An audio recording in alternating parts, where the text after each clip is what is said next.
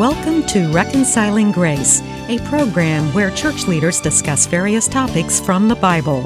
During the discussions, there may or may not always be agreement from every panel member on every point, but there is full agreement on the fact that the way to God the Father is through the reconciling grace of Jesus Christ. Welcome to Reconciling Grace. This is a podcast where we discuss topics and passages related to the Bible.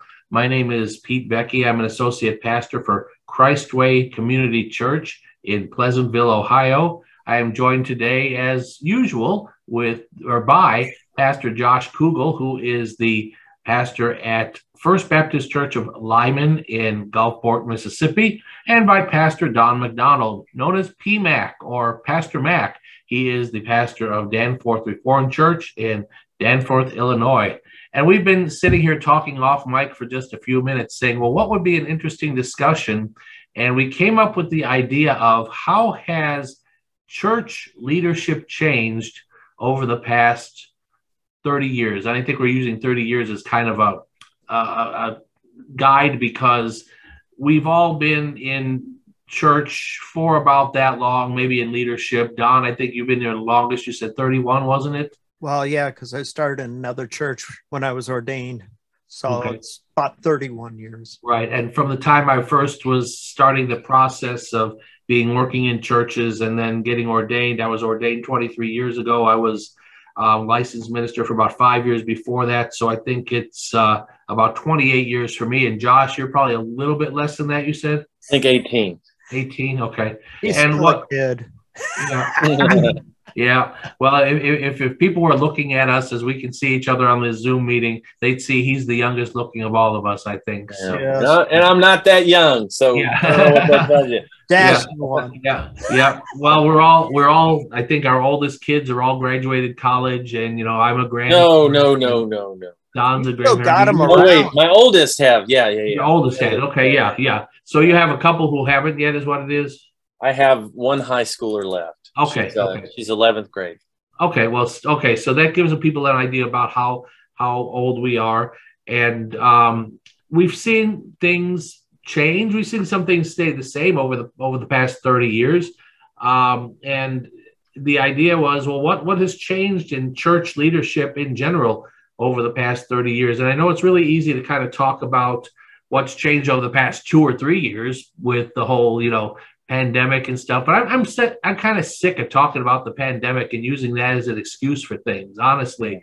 Um, you know, because there, there were a lot of things that had changed before that. I mean, I think we can talk about how the pandemic got a lot of church attendance to drop a whole lot and things like that.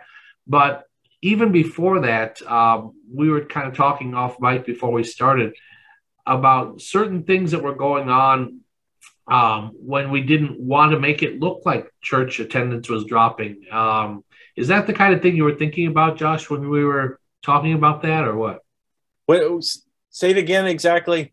I said you and I were kind of talking about off off mic earlier when you were talking about how church attendance was dropping, but they wouldn't let us, you know, take the full number drop out. Is that the kind of thing we're talking about with this leadership thing? Yeah, I just I, I think a lot of that is um, we look for different metrics because the metrics used to be real easy. There wasn't online. There wasn't. Uh, You know, um, the church attendance statistics have changed over the last, you know, you used to be a regular attender if you were there, what, four times a month? Right. And and now you're a regular attender if you're there maybe every other month or, or something like that. And so they're trying to say, well, if we're calling this a regular attender, we really shouldn't count the way we used to.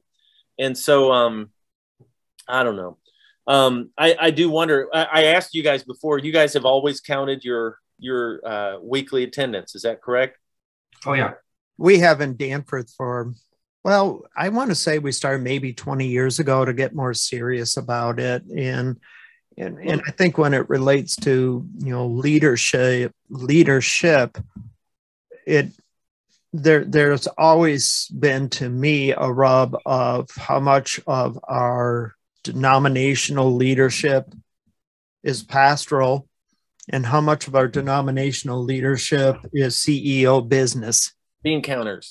Bean counters. We have a lot, we have beans in our church apparently too. Uh, obviously, you know, very much so. And and to me that it about, oh man, yeah, I am showing my age, about twenty-five, twenty-six years ago, easily, there was a push amongst denominational people that the leadership should think more in business models mm. and less in shepherd models, less, think, you know. Would you agree with me that that, that has ultimately shown to be a failure? I, I feel that it, the, the question that I always got from Christ Church of Oak Brook with that leadership that I grew up in was this: are we as leaders showing a way in which those who are members of the church can own the vision? Mm. So it was more about casting a vision, serving one another, rather than this is what's expected from you. Here's a list of things and accomplishments, even if you didn't own the vision, because the pastor was the pastor, the chairman of the board, shall we say, we were supposed to do it, even though we didn't agree. And, and that model to me, you know, over the years that I've looked at it, I, I'm in concurrent with you, Josh, that it has failed because it lost the ability to have empathy for those whom you're serving. Yeah. I, I remember sitting in board meetings for years, and somebody would always say every month or two, church needs to be run like a business. And for a while I wouldn't speak up. And then I finally just started to, and I said, no, it doesn't. Um, the church is a church separate from any business on the planet. Um, and while there may be some best practices that are mirrored in the business world, or maybe we should even adopt in the church, we always have to remember that we could have incredible numbers and still be missing our, our, our, uh, our purpose. Um, and so, but, but let me, let me bring it back just a little bit. I've found in my own career, in my own ministry career, that I'm happiest. I feel the most complete as a pastor when our numbers are good, and knowing that our numbers are bad has, has always given me a, a pit in my stomach. I'm not really happy about my job kind of feel. Um, have, has numbers, has keeping numbers been a, a, uh, and numbers being the number of heads in the sanctuary on a Sunday morning. And I used to be part of, and, and uh, Pete and I were part of the same denomination for a few years. I still love that denomination, but one of the things you're required to do is you're required to take a count of the people in church on Sunday morning. That goes with you to your district assembly once a year, where it is reported to every pastor and every person in attendance, and taken from that district assembly and put in a uh, worldwide database that anyone can go online and search for your church and see every year of your district or, or of your weekly attendance. Now, what it did for me is I was able to look and compare myself directly with every pastor that came before me. And since I left, I compare myself with every pastor that came after me. And each one of us was reduced to a number for a year as to how successful we were for that year, and a, and a trend up or down as to how successful we were as a pastor. And it drove me crazy, made me hate my job on so many occasions. I don't know if you guys feel the same way or not. Don, you've been in your place for a long time, so numbers may be a different. It, and, and they also don't take into account all the cultural things going on, no. how your city's changing. If there's a family in your church that just went crazy and drew five other families out a year, they don't take any of that into account. They reduce everything you did to a, a single number. Well, and, and I think leadership, you know, those that have been over me over the years, when they number crunch, they're not, and this has always been a rub for us in small town rural America, they number crunch, contrasting us to a Chicago suburb, rather than understanding there there's there's a built-in understanding in Chicago. Now, this is probably an old stat, I have not checked it out in a while, that there within three years, there's always a turnover of five to ten percent in the Chicago area. Mm. So even if you change in the church, even if you lose that, then in theory, because the new one's coming in, it will cover the loss and your numbers will return back to they were and probably even better. Well, we don't turn over that much down here. And, and so to have leadership not listen to us doing the C E O model, we found ourselves more disconnected because of the lack of shepherding and wanting. We always said, hear our context first before you make a decision on whether we should do what you think would make the church better. So it, me, uh, it, it, it was always that tension of your Chicago suburb leadership saying, but we know what we're doing and you in rural America have to. So it, it was more of a C E O, this is what you do, rather than a shepherd understanding where you're coming from. And let me just share this for our listeners who may be tuning in for the first time. We don't know um, that, Don, when you were talking about Christ Church of Oak Brook, that is a Chicago suburb, kind of very affluent place. And that was a large church at its time. It's where you are. where you are now, which is a country church where isn't the, the population of the whole town is what, five hundred? six hundred fifty. Like six hundred fifty. You guys didn't get internet until this year, did you? It feels like it. Yeah. Yeah, but still, I mean, so that's, there's a big difference in the way things are done there. I just wanted our, our listeners to be able to, to understand where you were coming from on that. And going back to Josh, what you were talking about with the numbers and, and the reporting, the numbers and stuff, I have notoriously been, and I'm not complaining, a pastor of a small church my whole career. And it's, it's kind of where I grew up. It's kind of where I got saved, kind of where I got introduced into ministry, got called into ministry. Um, and there's just a different dynamic with smaller churches than there is in larger churches. I mean, I remember one time going to a, uh, a uh, seminar that, you know, we, we have to do our continuing education and all this stuff. And I was in this seminar, and the, the presenter was up in front talking about this particular type of thing. I don't even remember what it was. He says, now, if you're in some of the smaller churches, this might not work as well. Um, so like if you're, if you're only running two hundred or something, this might be, I mean, I'm running twenty, you know, uh, and you know, how, how small did I feel then? Um, and so I know exactly what you're talking about, Josh, and, and how small did everybody in a church of two hundred that had thought, wow, we've really arrived, feel all of a sudden? Yeah, yeah. yeah.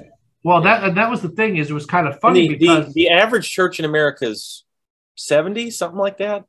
Yeah, I think that's about right, last I had heard. And then the funny thing was that when I first got into church ministry, before I was actually called into preaching ministry, I was in youth ministry, uh, going back to the year nineteen eighty-four.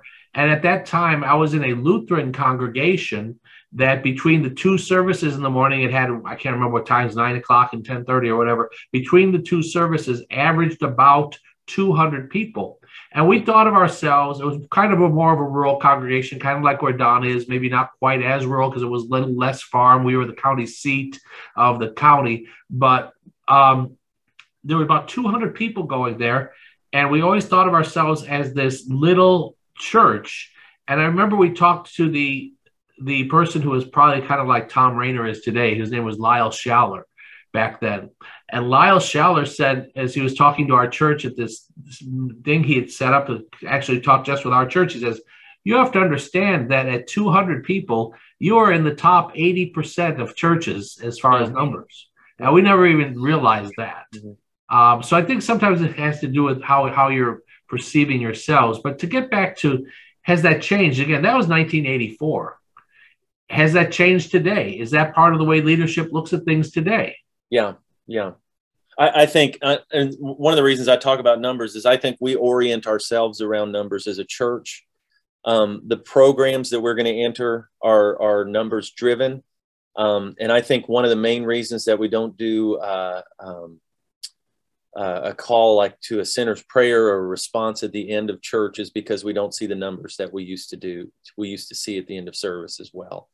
We are, I, and I, I don't mean this in the wrong way, but we are so, and people my age, people a little older, maybe people just younger, depending on what kind of church you grew up in, there's no way to look at your church right now and compare it to the church you grew up in. For most people, I think, and say that we're as excited as we were back then, we're as committed as we were back then, we're seeing the number of people come to Jesus as we were back then. And I think that we've adjusted rather than aimed for, um, if you know what I mean. Now, culture has changed too. I was, uh, I've been doing over the summer, we've talked a lot about evangelism on Wednesday nights in our church. And um, I was, I was playing a video by some some guy just as an intro to the the message that that night, and he said, um, um, there there are two kinds of evan- well, we always think of that evangelism like a harvesting, like we need to go out there and, and convert people. Like, I'm going to go out and meet all these people that I'm talking to, and I'm going to say the sinner's prayer with them right away. But he said a lot of times you have to work the fields, and you know he's because uh, and and somebody down the road, maybe two or three years, is going to be the one that harvests that, or at least that that leads them to Jesus. And he says the time now that you need to work the fields with somebody is much longer than it used to be. And the reason is, is because they don't know the gospel anymore like they used to. They don't know Bible stories anymore. They don't know, uh, they don't have any of the cultural Christianity that we used to have growing up. And so you really have to get them, work with them to the, till they get to a point where they even understand what they're doing when they ask Jesus to come into their heart. Um, so our culture has changed too. Um, so, but I think, um, our church services are, are night and day different. I think somebody from the eighties and seventies, if they would walk into a church today, and if you dismiss the music and everything else and all, all those kind of changes, I think they would say, this is a church without power. This is a church that doesn't believe like we used to. This does, is a church that doesn't want to change their culture like we used to. And I, I just going to be honest, um, I think it's it's one of the frustrating things about our older members is they remember church from when they were kids. And, and we've, And, and we'll say, you know, there's all these excuses, and COVID has become another excuse, but we just, I don't know. It's, it is frustrating today, but I want all the things from my past that I saw in church, but we do live in a different culture where that may not be possible. Um, so we're, it's, it's a difficult time for ministry. I, I honestly think in America, this may be the most difficult. If you take out, like, you know, used to be threat of gun violence and all this kind of stuff, I, I think this is one of the most difficult to navigate times for ministry. When you take out, when you add in all the sexual things going on, when you add in the, the prevalence of divorce and living with each other outside of marriage, when you add in the, the fact that many, many Christian people are watching their young family members walk away from faith and all, this is a very difficult time to navigate ministry. Um, and then throw numbers in. And well, and and I think, you know, because we're talking about leadership, there's always a part of me with leadership that says, are you patient enough with us as we try to navigate through all these choppy waters? You know, there are some churches that are extremely successful in in navigating, but, you know, if I've got a church of one hundred fifty-two years, you know, it takes time to sort of turn the bow in a new direction. You know, um, this is going to sound weird, but I got to say it this way. For me, COVID was a blessing because we actually changed our paradigm of evangelism more towards the two thousands than the nineteen eighties and nineties. You know, we were more prevalent on social media, like we should be, because that's the new mode of communication. Has our leadership caught up with that? I don't think so. I, I don't, I, I, I sense our leadership is sort of like, well, we're in charge of everything, but yeah, that's where we are, you know, and, and I think that's one of my frustrations I've had over the years dealing with leadership is they're not totally attuned to the amount of change we're looking at, Josh. I, I agree with you one hundred ten percent. You know, from when I came into ministry to now, the amount of challenges have like tripled. And it, it's, you know, it's sort of like, okay, leadership, what do you think we should do here? And, and a lot of it is just get a guitar in there and that will solve the problem. Along with that, along with that challenge, we don't have the, the amount of lay leadership and the quality of lay leadership yep. we used to have either.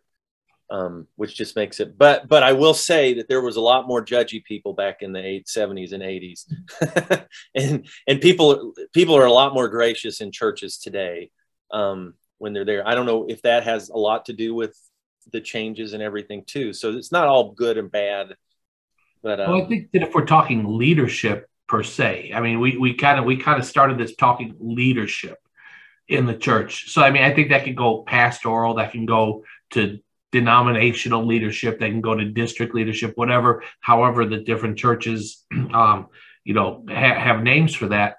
Um, we, we live in our society today, and again, here we go back to society, where it seems that so much emphasis has been placed, even in the church, on, um, for instance, this is just a for instance, this is not all inclusive, um, higher education, even within the church. So the, the people who get the higher degrees tend to be the ones that get the higher positions, the higher uh, callings in the church, as far as, you know, larger churches, um, district or denominational leaderships.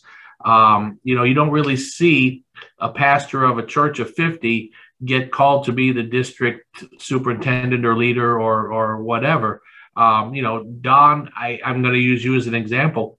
You've probably had some um, district, or I don't think you call it district, but within your denomination, you've had some leadership uh, uh, opportunities that I was actually surprised to hear that they gave you because your churches are so small. And that's not a knock on you. I think no, it isn't. Something that your, that your leadership within your denomination has been wise to be able to realize that there are a lot of churches that are in your kind of position. Well, you know, with the way the R C A is going, a lot of the bigger churches are leaving and forming their own networks. So your smaller churches are the ones that have to step up to fill in all the voids. Um, and, and, you know, one of the things that we had happen, oh man, about twenty, yeah, fifteen, twenty years ago was our church was stable. I mean, our numbers were not, we weren't exploding, but we weren't shrinking. And we had, you know, leadership come in and basically say, since you're stable, you're dying. And, you know, we're like, have you, you know, this is C E O. You think every one of them wish they could go back to that? Oh, how about it? Well, and, and what happened was probably five to eight years ago, they started to look at us little churches going, wait a minute, the stable ones are the only ones that are really doing ministry. When you lose the bigger churches, you know, so all of a sudden we became crown jewels. We went from being cold to crown jewels of the R C A. Um, there was a recognition of the value of, of, of persevering, of staying connected that wasn't there in earlier leadership. So that there has been, I, I don't want to say all leadership in the life of the church is bad, but what I do want to say is, we've had leadership in the church that has an inability to adjust to the times fast enough, you know, where, you know, where, where we are. And that's, that's a blessing I have being in a small church. You know, when, when we had to crank and burn and get online because we were small, we could do it. And my leadership was very accepting of it. Um, which was amazing and a blessing all in one because everybody was stuck at home. Preach, we need, we need, we need church in home, you know. Um, and so my leadership, if anything, I'll say of Danforth, which I have, especially in the last maybe fifteen, twenty years, leadership has to adapt fast. You can't hold on to old paradigms. And if you don't, you're in trouble. And, and I think that's something where, you know, we talk about the bean counters, and sometimes our bean counters are the ones that don't understand, dude, it's time for a paradigm shift and you can't wait for a book to be written. Do you, do you think, um, let me just, um, this is, this may be a little off topic. You think the call to ministry, the call to be a pastor was intended to include all of this business knowledge and business acumen and business, uh, you know, uh, the ability to make changes quickly based on, you know, reading graphs and all this stuff. Do you think that was part of God's intent when he placed a call on people's lives to be pastors? Doesn't the book of Romans say he gave some to be administrators, some to be pastors, some to be teachers, you know, and somehow the poor pastor has to be a business person, has to be an administrator as well as a pastor. And you look at, you look at the most successful pastors, they've all got very, very type A, yeah, out there personalities. They're all, most of them are introverts, which is kind of weird, which means that they're putting a show on most of the time, which I don't want to suggest that about anybody, but you, right. But they also, you, you look at them and they all are the kind of people that make the right decisions at exactly the right time. They take the right risks at exactly the right time. And I don't know how, I don't know. I know when Doctor I don't know that that's a gospel thing. Right. When Doctor D. Kreider talked about Christ Church of Oak Brook, because Christ Church of Oak Brook was started like sixty-four, sixty-five, nineteen sixty-four, nineteen sixty-five, um, way ahead of the curve of church planting, before church planting was church planting. Yeah. And he, somebody asked the question, how did you make Christ Church of Oak Brook happen? And he said, I didn't. He says, I happened to be at the right place at the right time when God needed somebody to step up and preach the word and be in scripture. Because in the mid sixties, free love was going on. In the mid sixties, talk about cultural shifts. Was was he a business guy too, though? No, he was actually out of, uh, he was Christian. No, no, no, I mean, I mean his wiring and all. His wiring definitely was. His wiring okay. definitely was. He was okay. C E O. When they did the bylaws of Christ Church, it's basically himself and about six guys that ran Christ Church of Oak Brook. Mm. Now, mind you, when I left to go to college, it was a church of twenty-five hundred. When I came back, it was a church of nearly four thousand. I mean, radical growth. And I mean, so, it, just, it makes me wonder, are the best pastors those that are called to be administrators? I mean, and I don't mean best by, by most godly. I mean, in, in the standards of large church and small church. Well, maybe maybe what they're doing, Josh, is actually using the biblical standard from the, the book of First Corinthians, as, as Don kind of alluded to, some being pastors, administrators. I think that's also the book of Romans, um, using the body of Christ rather than being a single, you know, head person at, at the table. Yeah. Um, you know, Doctor D. Kreider couldn't have run that church by himself, Don, um, whereas... you know, we all need leaders. We all talk about needing leaders, even in the smaller church. Yeah, but, but Pete, when when you were when you were pastoring, and I just think of the churches I knew, um, how how much of your job was more was was less was less a a ministry kind of preach the word kind of, how much of what you did was deacon work and and that kind of stuff. When you talk about from scripture, we need the people to preach the word, to preach the word. We need all these. How, how much of your job was the stuff they took away from those original pastors and, and, and was administration and advertising and, uh, you know, all this other stuff? How, how much? Well, yeah, I would say, I would say that because it was a small church, many of those tasks fell to me as the pastor. Yeah. Um, and, and that's, I think what I'm saying is the smaller churches, you almost have to have all those different things. I don't want to say be an expert, but you have to be able to do all those different things, whether we like it or not. In the United yeah. States, we the church we say the church is not a business, but you know, according to the I R S, it is. Yeah, you know? and and we have to follow those laws, even though we don't want to necessarily run it like a business, like a for-profit situation. But you know, there are tax laws, there are employee laws, there are things that have to be done. Yeah. And you know, so I think that there's a whole lot of different things that. that have to happen. And part of it, as we've talked about a little bit, has been cultural. Yeah. Um, but then you also have people who are gifted. But let me, let me take it one other direction here quick, because we were talking about specifically over the last thirty years. And I just wrote down some notes quickly while you guys were talking. I've seen it go from the emphasis being church growth. And these might not all be in the right order, but church growth. Another one was being seeker friendly. Mm-hmm. Another one was being church planting. Another one was being go out of the building and be the church. And and now and now, and now we're back to campus. Yeah, yeah, which is, yeah. And that's what I'm saying is things keep changing, and and and I don't and, know if it's because he, of the leaders or what. Is is the reason they're changing is because we we reorient everything. At least I think we reorient everything in the church to this one manner, and it does really really well for a while, and then we find out it has flaws. Mm-hmm. um, Bill Hybels would say would say uh, he's had all this stuff happen, but he was a, the author, I think, of the seeker movement.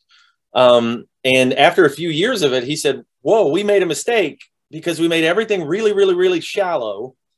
And there needs to be more than that. But the damage was done, and a lot of churches went away from models that that that were very deep into we need to be as attractive as possible. Can you imagine if Jesus only wanted a church that was just doing things that were fun so that the community would want to be a part of, and completely neglected making a deep faith for the people that were, were, were already saved people in love with Jesus, so that all they would ever have was a, was a, was a shallow end of the pool level faith. And I, I, me, I almost wonder if we're seeing, as we see a lot of young people that are, are walking away from Christianity, I almost wonder if that's a direct, uh, uh, a direct response to us saying it's way more important to get new people in church than to teach the people that God has already brought to our church how to be deep, committed, knowledgeable Christian people. And so we've got a whole, these huge megachurches out there, and I, I don't know that they may be correcting, and I, I never want to cast shade at a megachurch or anything like that, but you have all these people out there with a very shallow, very, and, and as soon as life gets difficult or culture throws a curveball at them, they're like, whoa, we weren't prepared for that. Maybe our faith isn't really, I don't know. Well, I think the church is oftentimes reactive rather than proactive. Yeah, uh, we, we react to what is the culture doing today, and then we try to gear our programs. We're also very program-oriented these years. We were less program-oriented, I think, thirty years ago than we are now. Um, and, and maybe we're getting a little bit away from that, uh, just a touch. I'm not sure, mm-hmm. but um, it just seems that... The that, future is uh, multi-campus ministry for right now. Right, that's another one. And I was going to say, the other one is people are talking about going back to house churches. Yep. Um, I don't they, know. They're talking about it, but you look around, like like we're in a decent sized city. The the churches are, I mean, there there are campuses now from New Orleans in our city. There's a campus from Hattiesburg in our city. There's a campus from our city in Wiggins up the road, and in Ocean Springs. There's one from New Orleans over. It's yep. And you look at the bigger cities, and it's just campuses everywhere, and they're growing.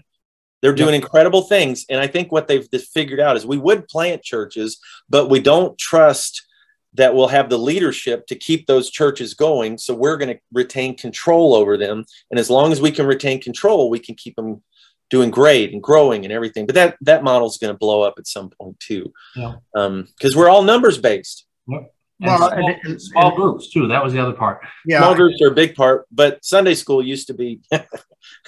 Yeah, it's it's kind of neat. Hey, we did small groups. How groundbreaking we are! And yeah. and people that went to church like a hundred years ago are going, "Whoa, we did small groups a hundred years ago."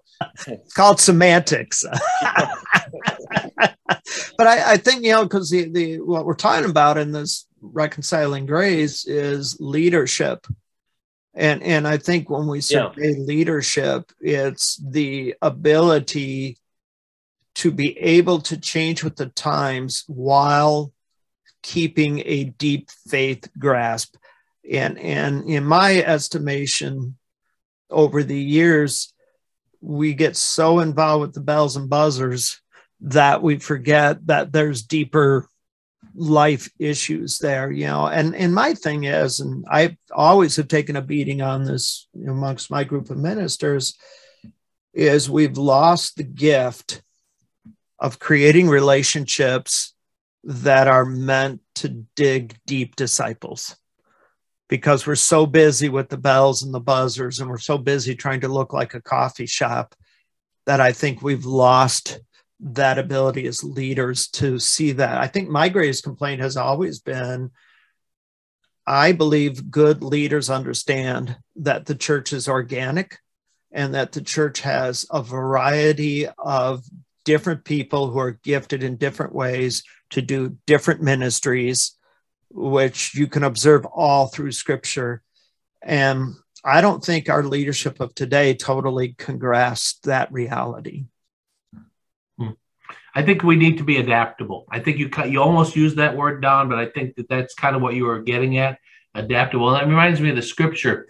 As I think of Paul, the apostle, if you look at the book of Acts, generally speaking, the the from Acts chapter one, verse one to the end of the book took, give or take, thirty years. Hey, we've been talking about how his ministry changed in thirty years.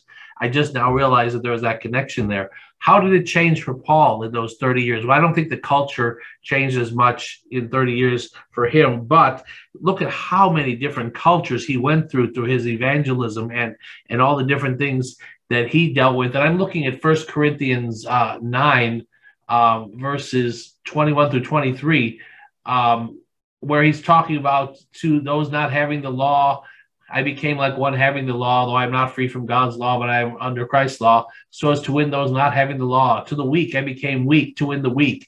And here's the key. I have become all things to all people, so that by all possible means, I might save everybody. No, some, hmm. some. And that's yeah. the thing is we, we, I think we keep trying to find the be all end all program, the be all end all. Is it going to be about church growth, or is it going to be about evangelism, or is it going to be about seeker friendly or whatever? And we need to be able to adapt, I think. Can I ask a question though? Sure. Why not? In, in Paul's day, if somebody in the church in Corinth was unhappy with their pastor, what would they do? They'd probably leave. Do you think they'd leave and just go to the next church down the road? Well, I mean, we have we have visions of not so much next church down the road, but but Paul discussed some of those things. That in, was on mission trips. Right. But I'm saying, but he discussed some of the things in, in First Corinthians. We talked about he's getting reports about some say, I follow Paul. Others say, I follow Apollos. Others That's, say, others say um, I follow Cephas, Peter, whatever. Um, and, and I like to say it was the real spiritual ones who say, oh, I follow Christ. They, they follow them, but are they pastors? Because Paul wasn't a pastor. Well, you know, we don't really know for sure if he was the pastor. Well, what, what I go through is I, I, I just preached through this, the seven churches of Revelation. And you know what Jesus told him? If, uh, if you can't change your church, do you know what he told him? He didn't say leave. Yeah. He said, just stay faithful then.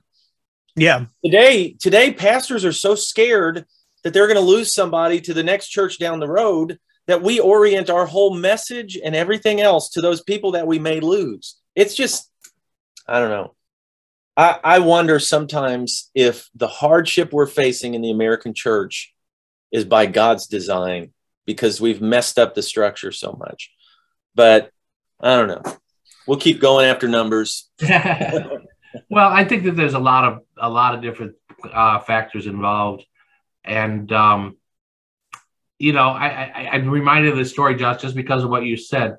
I, I, was, I was at a story. It was in a sermon. I can't even remember who preached it. I think I was just visiting at a church one time, and this this this pastor was preaching, and he was talking about how he had been pastoring a church, and that there was one guy there who was like, you know, had been there forever, and he was a great giver of the church, but he would just occasionally throw the tantrum and decide he was going to leave. Mm. And um, and the pastor said, you know, this happened another time. And he was on his way over to go see this guy again, to try to talk about leaving. And as he says, I'm on my way in the car, and I'm praying, God, I, I thought that you told me that you were going to take my troubles away if I stayed at this church. He goes, well, I do, but you keep going to get him back. And, you know, so, I, you know, as, as, yeah. as it's all different. You know, we all have, we're all human. That's the problem. Yeah. I hate to lose one person, but yeah. the truth is, it'll happen. Yeah, but in the in the in the sixties and seventies, people didn't leave churches like they do now, though, did they? Right. Well, we're consumer driven today, though. We yeah. really are. Back back then, they would they would fight with the pastor, yeah. and they would say something like, uh, "I'm going to outlast you here." and, and then now, you're here for almost thirty years. Well, so I guess the question goes back to, has leadership changed? And when we're talking leadership, is it pastoral? Is it district? Is it denominational?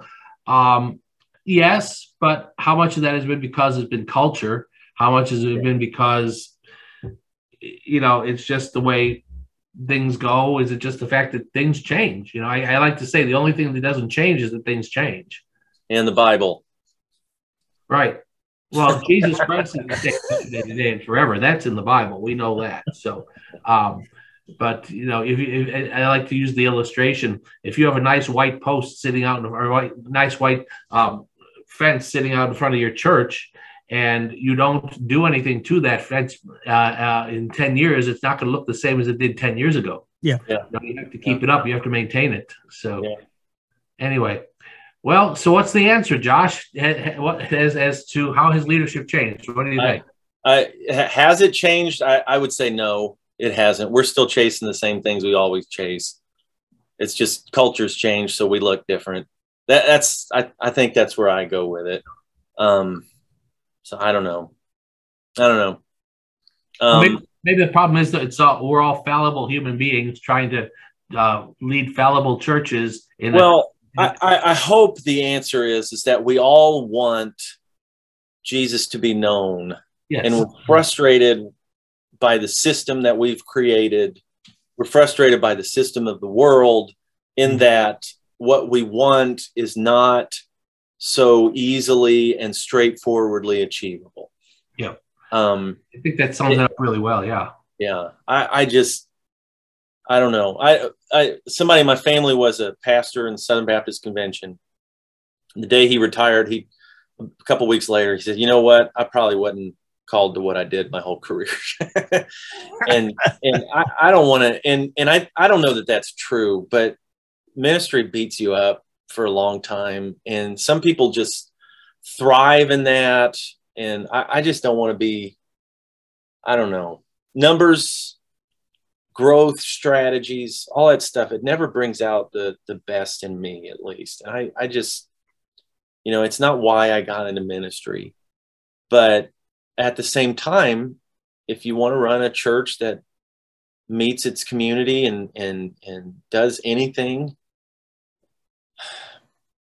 I don't know. It's a necessary evil, I guess. Well, what I hear from you, Josh, is, is what I believe is your heart is saying. And I think it probably goes for all three of us. We want people to know Jesus. We want it, we want them to know him in a meaningful way, a deep way. Yeah. We want, we want people to know Jesus and know that Jesus is the way um, to people. And that's what our heart is. And what happens is it's the, it's the stuff that gets in the way. We're, yeah. Yeah. So, well, I don't know. I think it's... We've been, authored a lot of the stuff, but go ahead.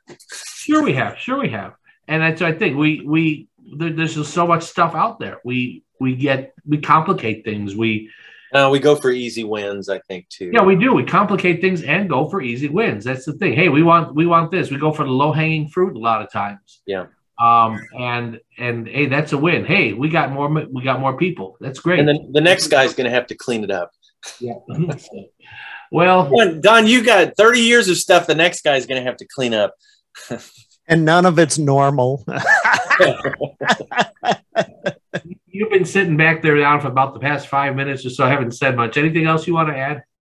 No, I just, I know we have to close. I, I think the most important part in my years of serving is if you are in a ministry where you need to do something contrary to your leadership, but you know it'll be a blessing, do it. Because sometimes leadership means you have to take the lead out and do something that is more important than what leaders say. And I had one leader basically tell me I had to do something in the life of the church. I said, no, because I, I know Christ is more important than what you wish. And uh, five years later, he came back and apologized because it turned out I was right. Yeah. Leadership means sometimes going contrary to the current and watching Jesus be blessed. And I realize that's controversial, but I'm Scotch, so I'm allowed. Well, I thank you for that, uh, for that, Don. And uh, I thank both of you guys for your faithfulness and for your hearts. Because, again, I, I know you guys, and I know for me, uh, we, we want to see Jesus glorified. We want to see people come to know him.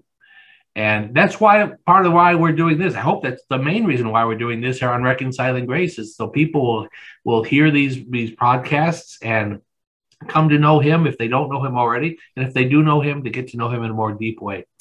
So I think it's about time that we start signing off. So for Pastor Mac, that's P Mac, Don McDonald, pastor of Danforth Reformed Church, Danforth, Illinois. And for Josh Kugel, pastor of First Baptist Church Lyman in Gulfport, Mississippi. This is Pete Vecchi, Associate Pastor for Christway Community Church in Pleasantville, Ohio.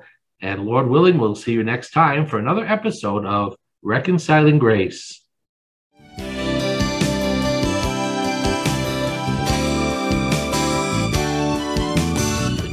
This has been Reconciling Grace. If you have a comment or a question for our panel, or if you would like to invite one or more of our panelists to share with your church or group, please send an email to r g at faith and friends radio dot com. And thank you for listening to Reconciling Grace.